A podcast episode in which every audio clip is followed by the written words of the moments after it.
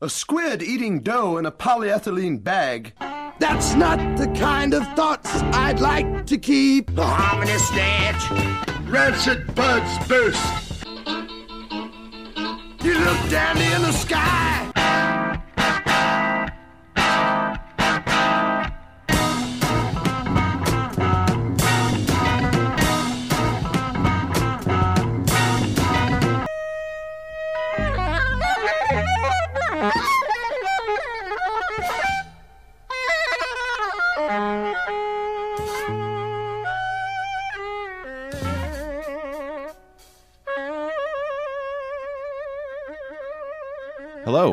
Welcome to Track by Track presents Trout Mask Replica. Uh, my name is Joel Bacher. I'm guest hosting for Darren Husted as we go track by track through Captain Beefheart and his Magic Band's legendary 1969 double album Trout Mask Replica.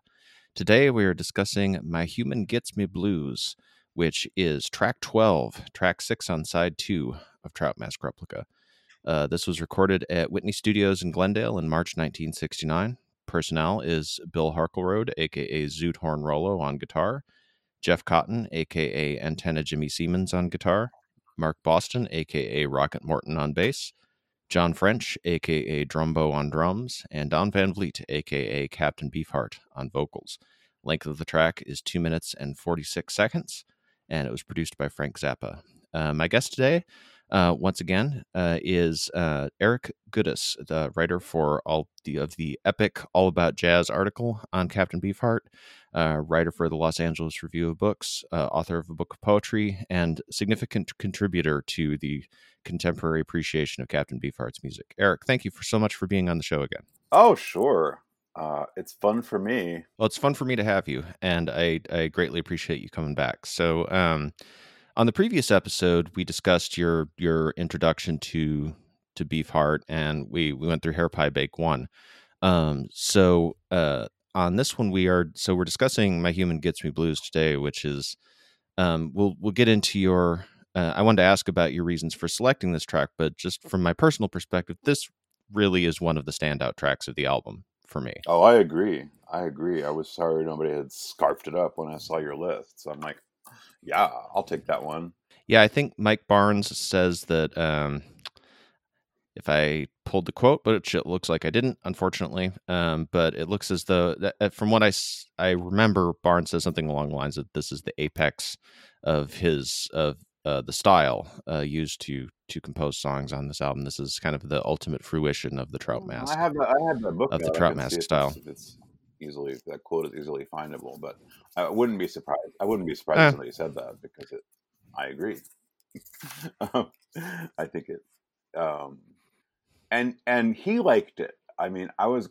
Uh, that's that's one thing I, I sort of found out from doing a little bit of uh, of uh, Van Vliet research is that he he um, played it throughout his career, starting in the first show for uh, Trout Replica that music festival in uh, Belgium in 1969. That was kind of a, I mean, it sort of sounds like they were very hard conditions to play under, including the roadie on drums. But that has that song on it, and I, see it on set lists up to 1980, um, which means that at, at a certain point, you know, a whole new band had to learn the arrangement.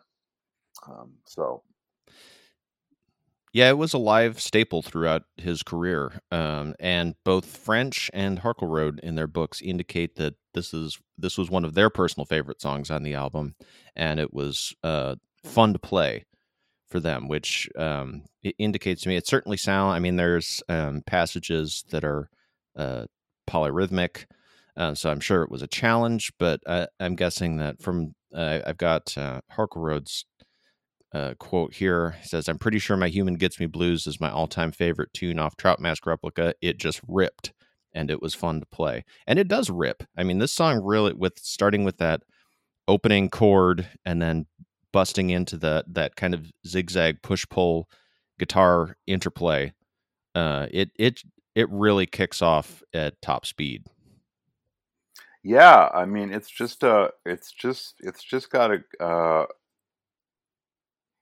I don't know what to say. I mean, it just um, it sounds like I, mean, one thing I that I think French says is that he is that Beefheart actually arranged it with the band, which I don't think was necessarily true with all those songs. So, Mhm. um, and it was also very, Yeah, I know Sorry. French. Yep.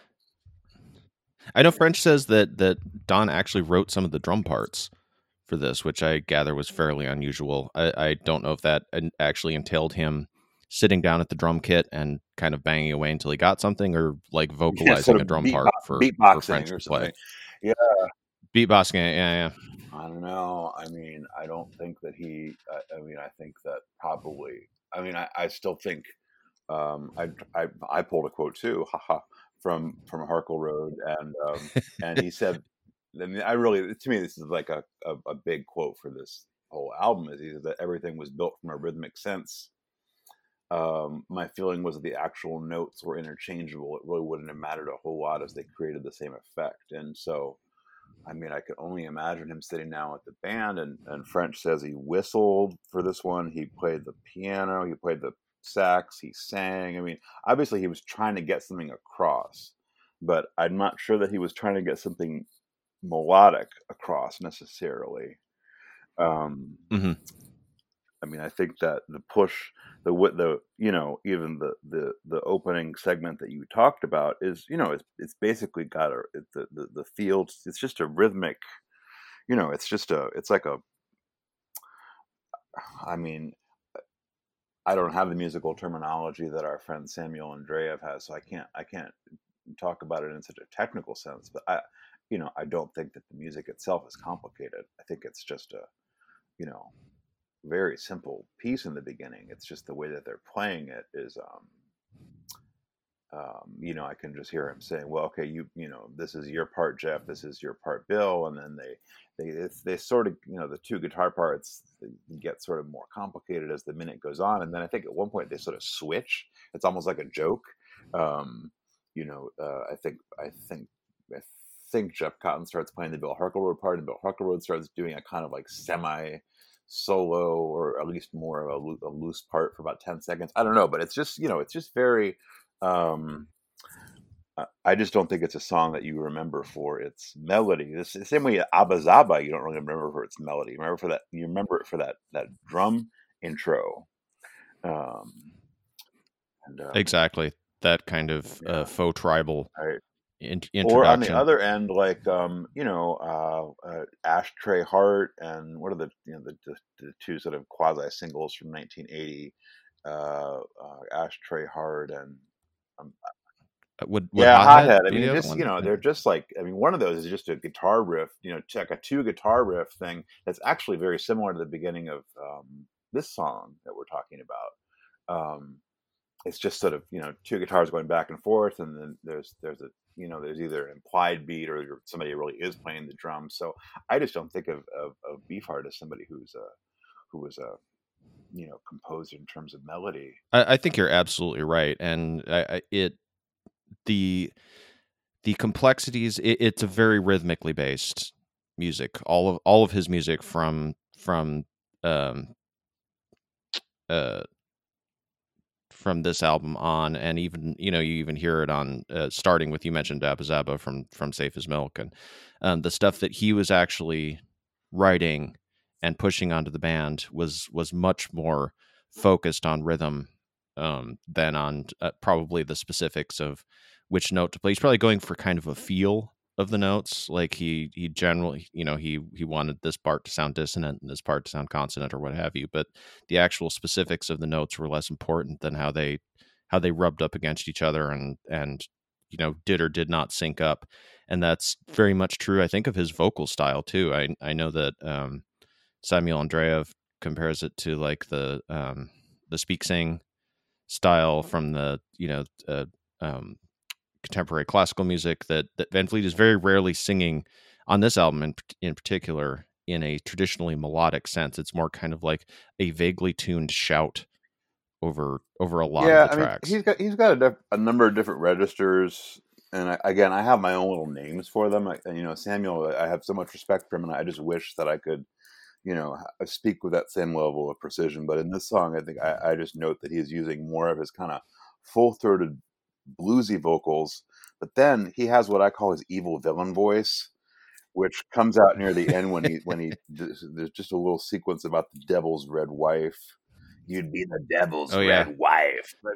Red wife, all yeah. right. God dug your dance. I mean, so I, I think he kind of is using uh two of his registers from this album. I think maybe there's five or six, and it would be fun to kind of go through and just you know compare different vocal performances by by uh, Van Vliet. But I, to me, it's like uh, I, I know I know what you're talking about with the the Sprechgesang thing, and and I think that um it's it's pretty ubiquitous in the album. Um, but I mean, part of it is I don't is that I, I just don't think that there's that much melodic content to to to, to sing.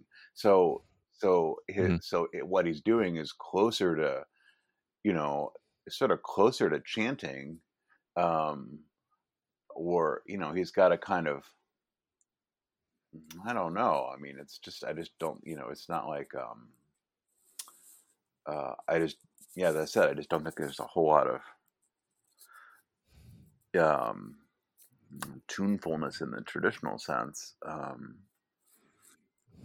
Yeah, over this kind of constantly shifting, jagged backdrop, it would be really challenging to sing like a Paul McCartney melody over over over the kind of music that's being being presented here. and I think Um, this is actually, from what I can tell, I did listen to it a lot last night. In fact, I was up too late doing it, so I might be a little bit, I might be a little bit rambly talking to you right now.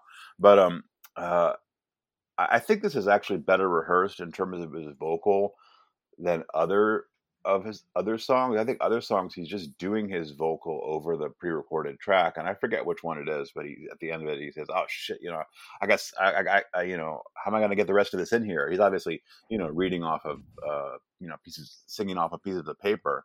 But I think this one Uh-huh. it, it actually the the vocals actually kind of sync up with the music uh, at least at certain key points to make enough to make you think that it's been you know rehearsed um and so to me it's like maybe that also is what makes it you know a little bit of a standout song is that you can actually like i think the other so a lot of the other songs you- have to you have to do this kind of there's a sort of a you know almost like a um, um, a, a, a musical like um, you have to kind of sync up music and vocals that don't really go together they go together like kind of you know not not totally it's like an optical illusion Right.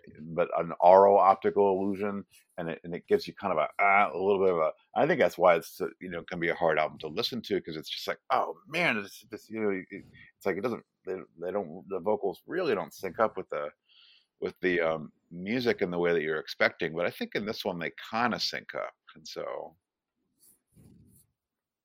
Yeah, he's more in the groove on this one than he is on some of the other tracks, and the his the shifts in the the poem, the song, the lyrics seem to kind of correspond with the shifts in the music in a way that that they don't necessarily on the other tracks. One of my favorite moments on the entire album is on right right near the outro Mhm. of this song when it breaks down to just uh Boston's bass Oh, and French's cool drums. and then the guitars come in and start wheeling around right as as Van Vliet is coming in with that you can bring your dress and your favorite dog line that it it feels like it feels like gearing up for like it the ascension of of tension and drama toward the end of the track in a more traditional sense that you don't get on a lot of other songs on this album. Like like okay we're building up to the big the big ending and then of course it it's kind of funny in the way that it it just kind of it drops onto that that last drum beat with the perfect timing of him with reciting my human gets me blues right uh, on that last drum hit. So it's kind of like building and building and building and then done. You can bring your dress and your favorite dog, and your husband's cane, in your old spotted hog.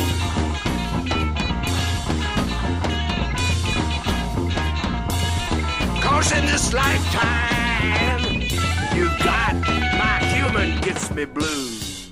Yeah, yeah. It's um, it does seem like that. You know, like the outro. You know, like there is there is he does he does come in, you know, right um right when he needs to. Uh, There's actually YouTube footage of them performing this in Belgium, which I didn't know until about one in the morning. And um, you could they they did this they, they they they did a they did a replication of this um of this arrangement. Even though I, I I'm not sure how many people from that from the Trout Mask band were in that particular ensemble, but you can see him kind of waiting, you know, like waiting a few beats till that that that part you're talking about starts the drum the drums and bass start the drums and bass parts start and then he he comes in with his vocal so you know Yeah, that that Belgian footage is is pretty interesting. That was I I gather that the actual Trout Mask band played live did not play live much. And that incarnation of the band in Belgium, Jeff Cotton had already bailed. i don't think i mean well i Um, mean this is like sort of beefheart trivia here i don't think they ever played live i think jeff cotton was out by the time uh my um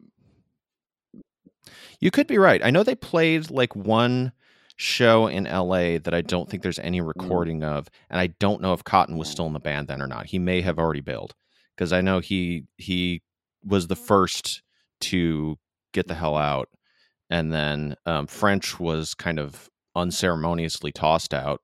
Uh, literally, I, I think think- literally, I, th- I I believe Beefheart like DJ Jazzy just jeffed him out the door. I don't. I think it was it was a completely like physical and unceremonious get the hell out of here move. And then they brought in this other guy who's uh, I think his name is Jeff Bruschele, who um I don't how much of a musician he was prior to this is not something I've ever been fully clear on. If he didn't play the drums at all, and then Van Vliet brought him in to, to play these drum parts, or if he was like kind of an aspiring drummer I read, that he, I read that he was a But roadie he- in zappa's band Yeah, that I had heard that too, and was like, yeah, just doing technical stuff around, and um, had said something to to Van Vliet. He would listening to French play the drums, and was like, boy, I wish I could do that. And from that point, Van Vliet kind of groomed him to to take over for a very very brief period of time. After which he he was uh, he exited the band after a great deal of personality conflicts with other members.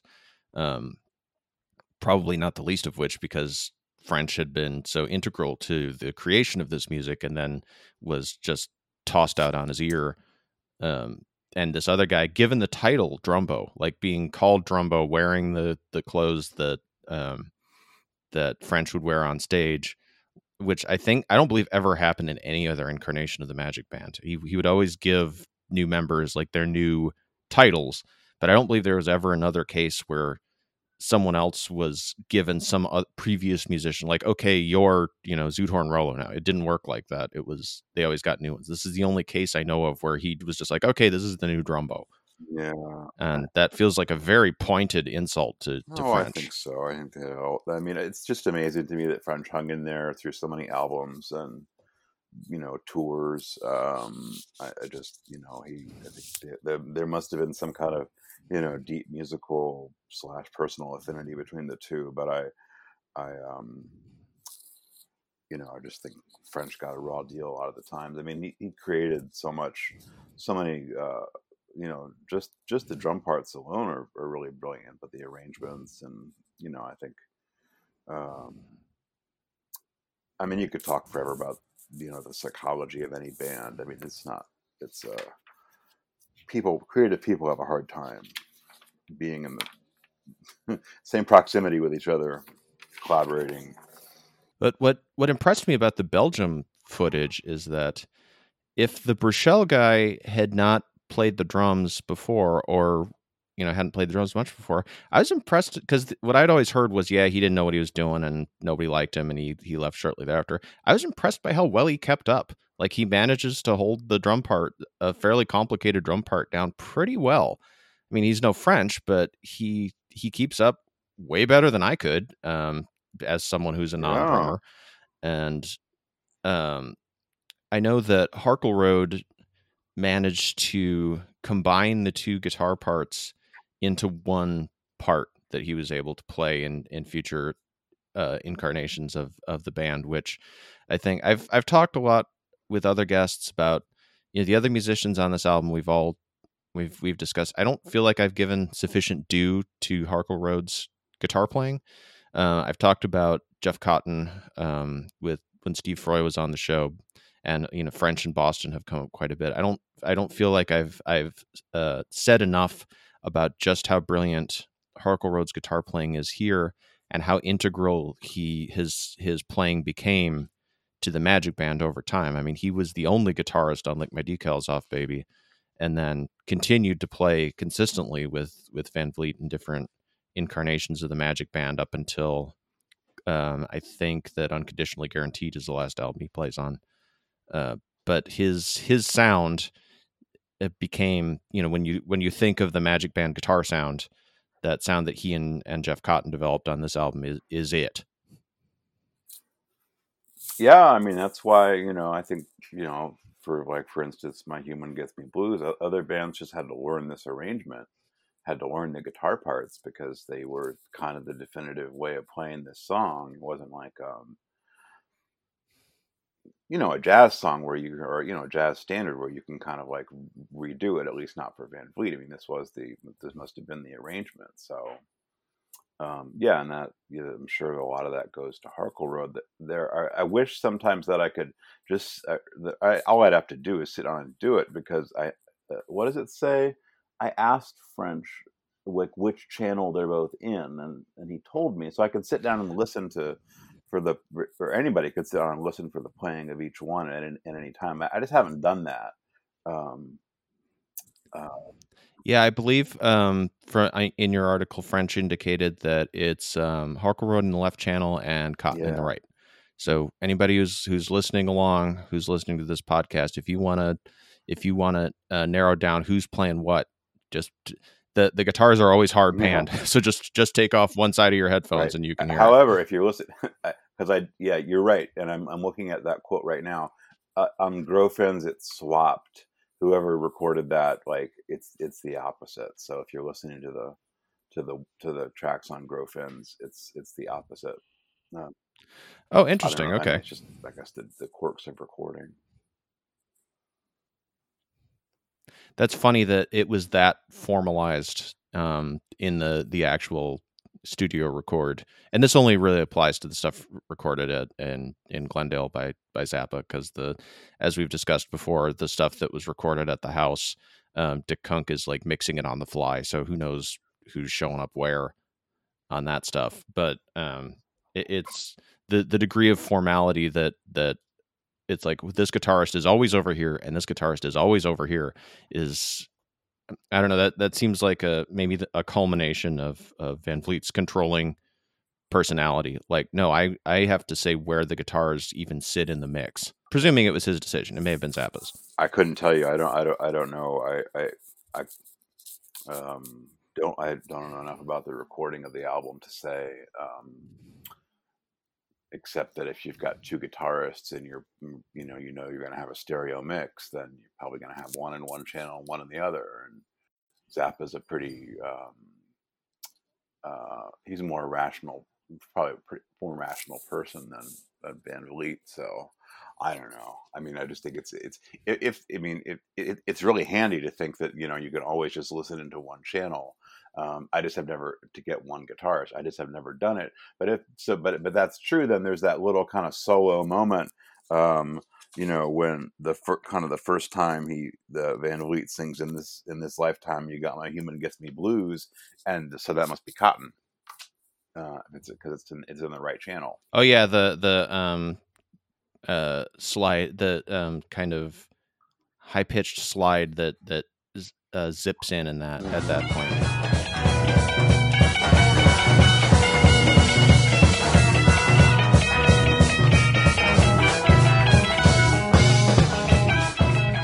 So lyrically, this track is is a pretty interesting one as well. I mean, they're all all of the lyrics on this album are are fascinating, but this is the first appearance of, um, to the best of my recollection, of um, actual deities in the in the lyrics in Van Vliet's lyrics on this album. We've got Jesus, Jesus and God, which I I suppose are one, depending on what um, where you're coming from religiously, who both appear in this song. um, under we've got Jesus who is best dressed. You just keep coming, Jesus. You're the best dressed. Um, and this isn't a case of me mishearing lyrics for many years. Uh, I'd always heard it as "you look down in the sky, but you don't scare me." I guess it's "you look dandy." yeah, I, I, saw that on the lyric sheet last night, and and um, I mean, I listened to this album for many many years without, a, I mean, until just about a year ago without a lyric sheet, or maybe two years ago. I can't remember, but yeah, I I, I always heard "down in the sky" or so. I, I didn't hear "dandy." I'm still not sure he's singing "dandy." It doesn't sound like Dandy, but you know, I his uh, expressive way with words um, certainly certainly twists. I, I'm constantly surprised looking over the lyrics of this how many things I've heard for years in a certain way, and then gone back and gone, oh, well, no, he's actually saying something completely different. Um,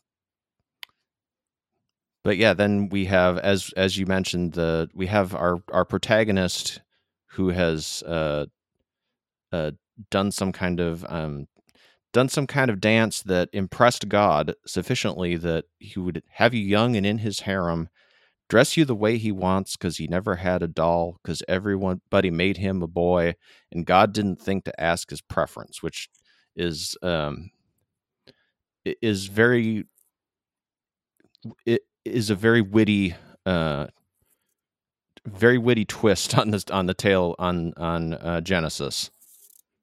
Yeah, I mean, it's but a, it's the, a, the, it's a. I don't really think you can make sense in, in these lyrics in any kind of narrative sense, but that particular little section here, I mean, it implies to me like because uh, everybody made him a boy and God didn't. Who's his in that? And God didn't think to ask his preference.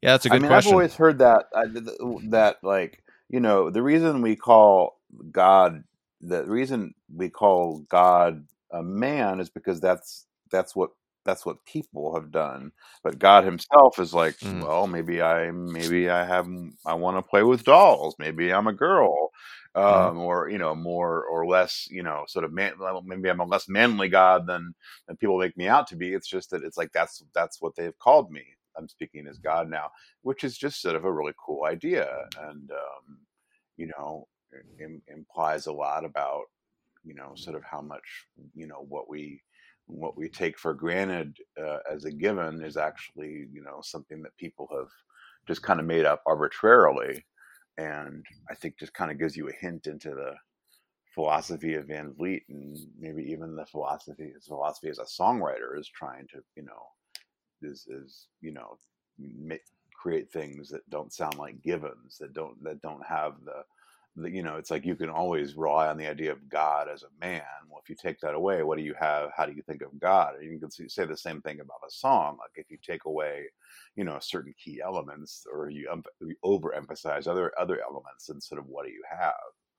Um, so you know, that's a neat part. I, I was just kind of just kind of. Uh, circling words last night that had sort of an Americana slash bluesy feel, like gingham, Jesus, sunset, windows, patent shoes, devils, dog, hog, and um, you know, I think there's, there's a certain extent to which this uh, at the back of these lyrics is just kind of a, you know, sort of a traditional blues vocabulary. Like uh, then I started looking up Skip James lyrics. I think, I think that's probably the one person that everybody listened to of this, you know, of the kind of '60s white blues revival people, and he talks about a mm-hmm. lifetime mm-hmm. sentence or treated just like a dog, or you can take a stone and bruise my bone, or she's rubbing her little stocking feet. Um, or you know, just even old lonesome song. And instead of old Navy fork, it's the same syllables. It's just yeah. I think so I kind of think at the back of a song like this is just is just you know a Van Vliet's immersion in the blues tradition, but again, he's not going to do a traditional you know, it's like, uh, um, you know, if you think of sort of Skip James or somebody, you know, that whole tradition kind of at the back of this. I mean, like, um, oh, what is it? You know, the Grateful Dead do I, I Know You Rider, and they just quote Skip mm-hmm. James.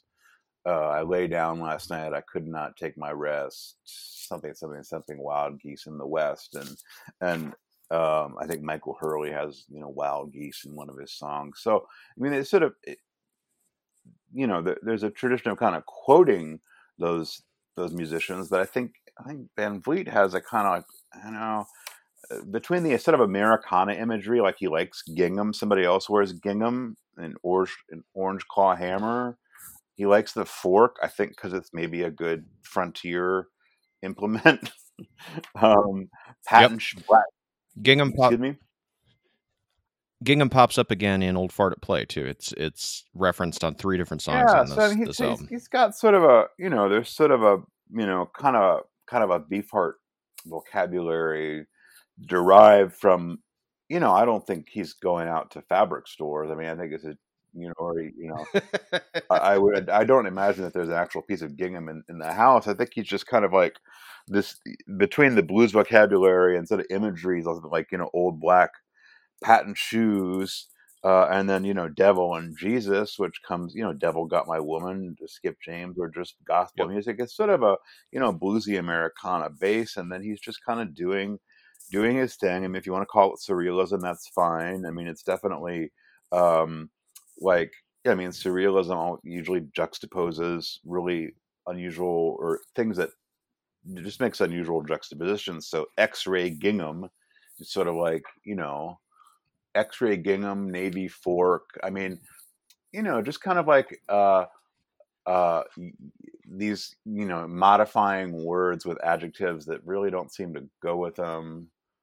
Um, fork in the sunset. Yeah, you know, it's sort of like fork son it's just you know it's it's you know sure you can i mean i think people call it surrealism um but i i don't think you can make the words make sort of make i don't think you can create uh, a kind of overarching interpretation of, of a song the, the lyrics to a song like this. Yeah it's not it's not a literal narrative in any kind of of beginning and end way um, which most of the songs on here aren't. They're little character sketches or they're um, songs like this, which are this kind of phantasmagoria of different images. Uh, I think Orange Claw Hammer is fairly unique in in presenting something like a narrative you can actually follow. Um, but uh, the the thing about images like the the old navy fork and the, the X-ray gingham dresses, they they don't make any kind of literal concrete sense like those aren't things that doesn't make any sense when you put those words together that way but the vividness of the image is stands out and and is striking and memorable and and evocative even being uh, you know something that is not um something that's not an actual thing that is not a, a concrete point of yeah. reference and the the americana stuff is is that's something that um I keep coming back to on this album is that it is a very American record, and that his point of points of reference are was it Greil Marcus who who coined the term "old weird America"? The the old um uh you I know hope, the kind of uh, imagery of I mean, yeah uh, uh, I mean I think yeah his his his idea was that the you know the songs on the Harry Smith anthology were a kind of a kind of tabula rasa for you know certainly Dylan at a certain point and probably a lot of other people. Um, yeah, it's it's a it's a term. I think he even changed the name of the book from something to the old weird America. Um, but you know, Dylan, you can kind of make sense out of. I mean, I you know I feel like this is sort of one step one step further. Um, and honestly, I have in my written down here, like I said, I wrote down Beefheart Sandbox. Like I think at a certain point, he's just kind of playing around with words, like X-ray gingham dress, under your dress, under duress. It's almost like a yeah. It's like the like the RO equivalent of like a music solo.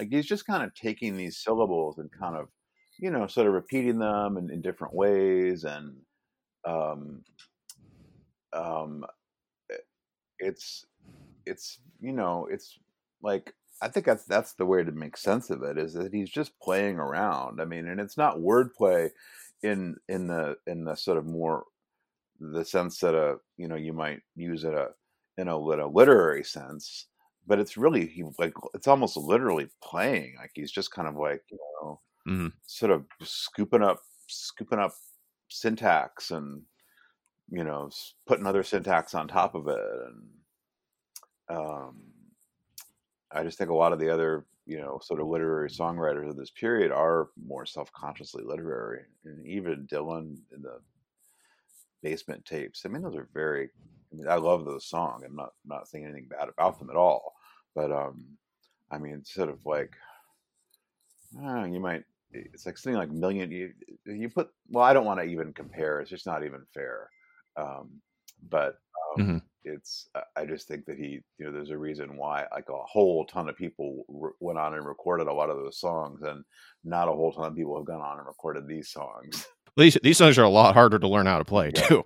But yeah, I, I I absolutely agree that, and I mean he he would say explicitly that he played music and played with words and would would razz Zappa for for you know working for constantly working music, which is of course absolutely discounting the enormous amount of work that his band put into learning how to play this stuff that that he wanted to do. But his his primary goal was just constantly playing and creating and then not really necessarily putting in any of the kind of uh, work required to to make it a, a repeatable structurable thing that was he he passed that on to to his his phenomenal band who did an a, an astonishing job of of doing that of making this something that that could be could be repeated Well, yeah, by them at least. I mean, the the rest of the parts there are more like you know twenty seconds long.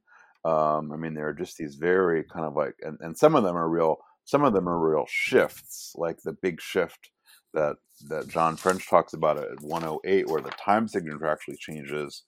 Is it time signature? Well, I'm not sure, but but uh, um, yeah. So, uh, and then the the rhythm in which the guitarists are playing changes, and uh, yeah he says that jeff and bill are both in seven while mark is is playing in three quarter time right. So it'd be just like whoa! All of a sudden,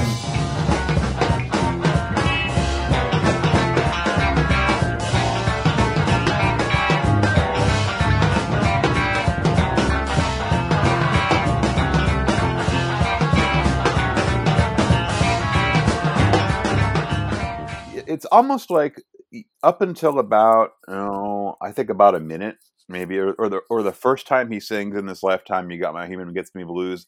That's kind of like potentially an, a normal song, um, in the Mhm. or a standard song, I should say, a more a more conventional song, in that you have this thing that's well, it's not really, it's it's more of a kind of a sort of a you know uh, it's melodic rhythm than than a melody per se, but it's sort of seesaw thing going back and forth, and then it sort of builds up to um, to to to Beefheart's refrain, and you could kind of that, that that you could you could sort of repeat that maybe three times, maybe two times, and you know throw something like a solo in there, and it would be kind of like a conventional song you know even like Mhm. something like a bridge you could even just like use that second part the one that french talks about it at about one minute and eight seconds and you know like at once and then that, that eh, and then go back go back to the the sort of seesaw rhythm and and pattern. But it seems like the song is it's sort of like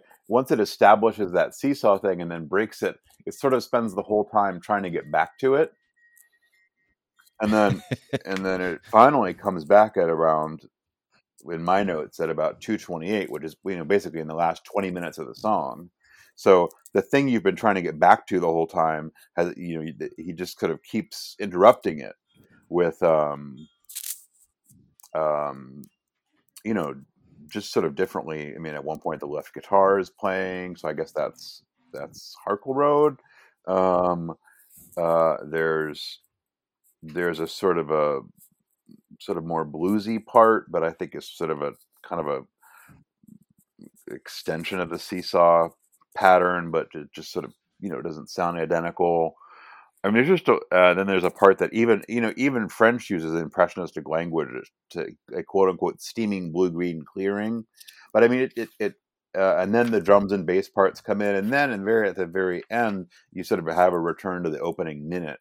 but um, you know, it's like th- that is a very that's a pretty complex um, pattern to learn, and um, Yeah, that's pretty far distant from verse, yeah, chorus, verse. That's like verse, verse, chorus, extended scrambling to get back to right and chorus. and the and the length of uh the length of text between um between the the the refrain line changes radically it's i mean just going by the lyric sheet the first he says it after the first seven lines then he says it after the, the next five lines and then it doesn't come back in until the next 14 lines i mean i'm just talking about lines of verse here so it's really it's Mhm. so he's really not it's there's no regularity to the um to the refrain.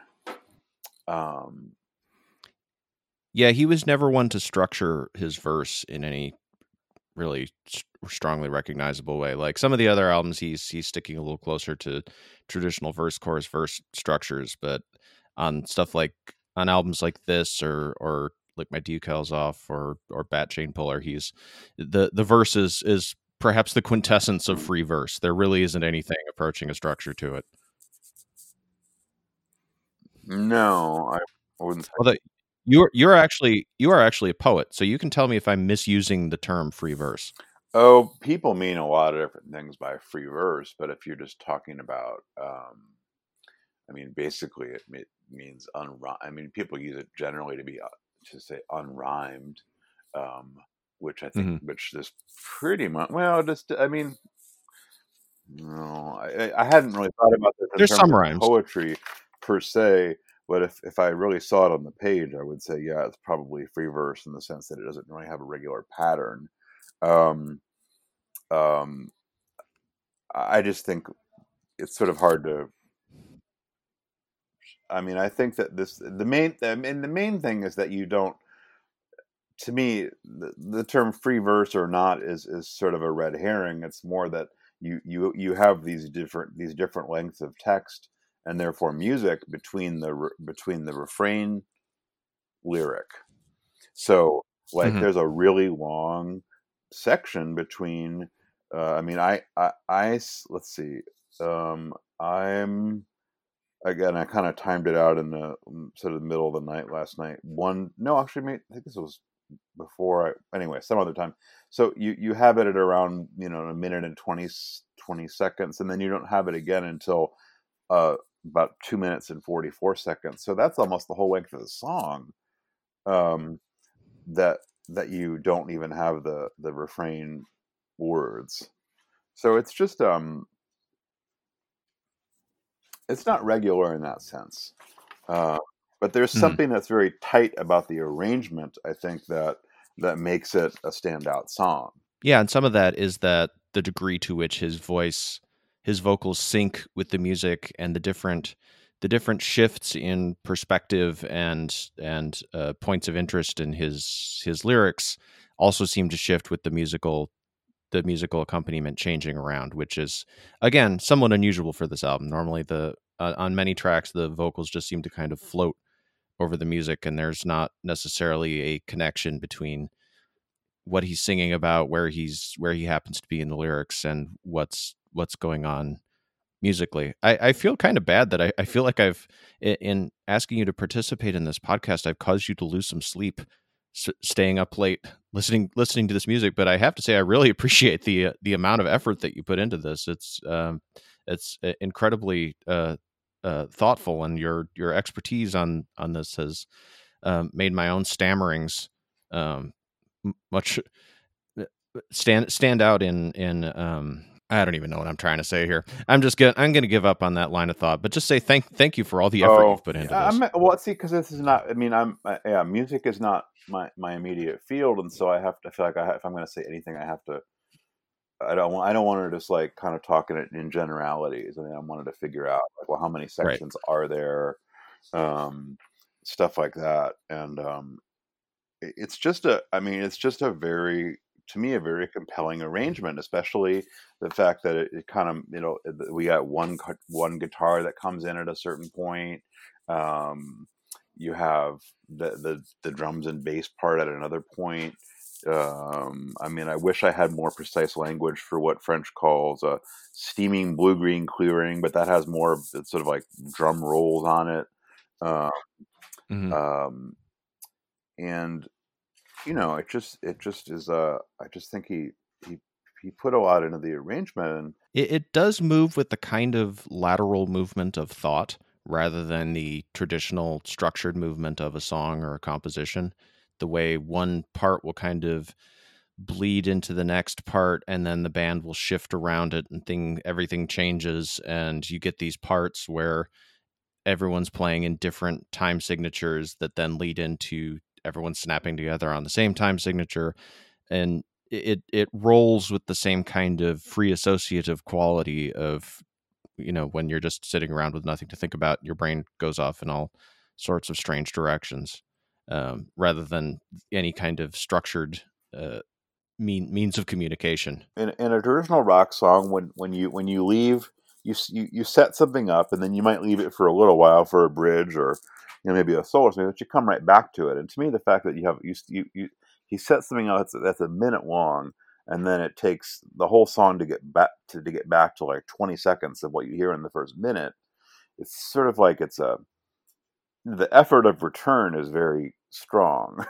the effort of getting back to what you started out with it's not just like oh i'm just going to go right back to it it's like little, it's like you have to go on a little journey to get back to that opening seesaw pattern um, in the song. Yeah the um the moments where you can have your feet on the ground and feel like you're in relatively familiar terrain don't last very long. Like you'll get 20 to 40 seconds of something that feels like a groove or a riff that is familiar and and just as you start to kind of get into it it generally shifts into something else there's a couple of exceptions on the album like uh, moonlight on vermont is a little more conventionally structured but but generally speaking you're you're on on shifting ground pretty consistently um, um, so I've taken up a lot of your time on this uh, Saturday afternoon.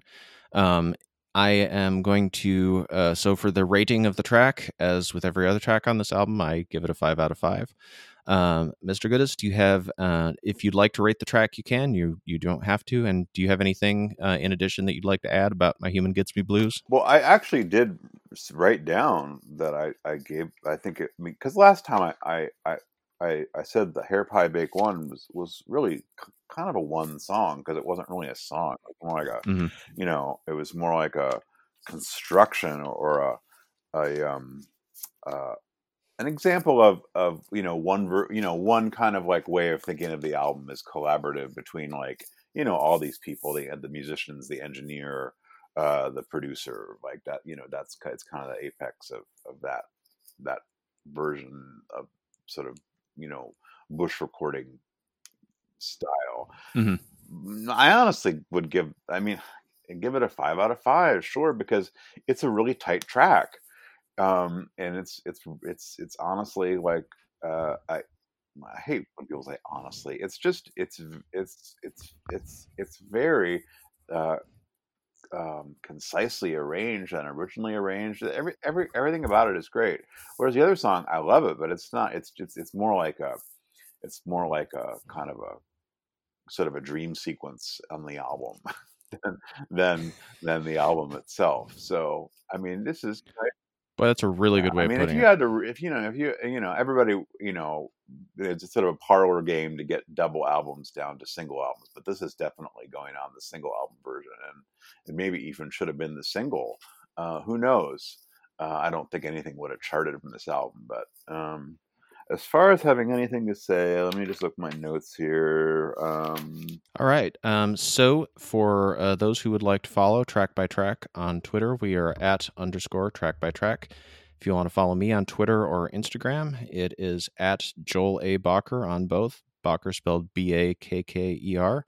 Uh, Mr. Gudas, do you have any socials that you'd like to promote or anything else that you'd well, like to I have I have a kind of goof, kind of a very um, eh, eh, my, my my Instagram account is pleasing to me, but it, it's very it's not any one thing. But you can look it up at um, and you have to you kind of have to spell this out. It's screen, and then shots with a Z, and then C H E Z and then P A N D Y. That's S C R E E N S S H O T Z C H E Z P A N D Y. But honestly, I don't even know if it's worth like you writing that down and like looking it up because you have to be into like like I'm looking at it right now, and one is Klaus Kinski, and the next is my dog. You know, it's so you just gotta be into eclecticism. Um, I think that anyone who's listening to a podcast about Trout Mask Replica is probably going to be into eclecticism, yeah. and so I I absolutely recommend uh, following Mr. Gudas on Instagram. You've you post a lot of great stuff. We were just having a, a discussion about the great albums of 1979. Oh yeah, I, um, I did. I, I reviewed about 50 albums of 1979 on there. Uh, now I'm kind of doing like film and Shakespeare. Um, I kind and then I, I, did Women on the Phone earlier. I'm going to come back to Women on the Phone. It's such a great, you know, trope of film. You know, you have a you have a, if you want to indicate like you know panic, get a put a woman on the phone um, and so that was, and I got other people to use that hashtag too. So the cinephiles kind of took over women on the phone as a hashtag. But well, I'd never thought of that before. But yeah, that is an eh, that is an omnipresent image. The panicked woman screaming into the phone. Yeah, well, good. Yeah, that's yeah. That's... Scroll down. I don't know. I, I, mean, I got into it, but then I got some other people into it too. I don't know. It's if you scroll through, you'll you'll see where the women women on the phone starts. Um, and people were sending me women on the phone. It, it was fun. I want to get back into it. Um, but then, then the sort of you know the country went into a state of uprising, and I just felt like you know I don't want to, you know, I want to put this down for a while. So um, I, I, can understand that. I've certainly, in terms of the country being in a state of, of uprising, this doing this podcast is is one of the few things that's that's kept me from simply uh, regressing into the fetal position on a daily basis. That I can completely divorce myself from what's going on for a while and just sink into this record that is has no no uh, real points of reference to to the real world that's its own strange organism yeah. well it's a very enjoyable book which is possibly not the healthiest thing but um, I'm, I'm doing my best. All right well thank you everyone for listening.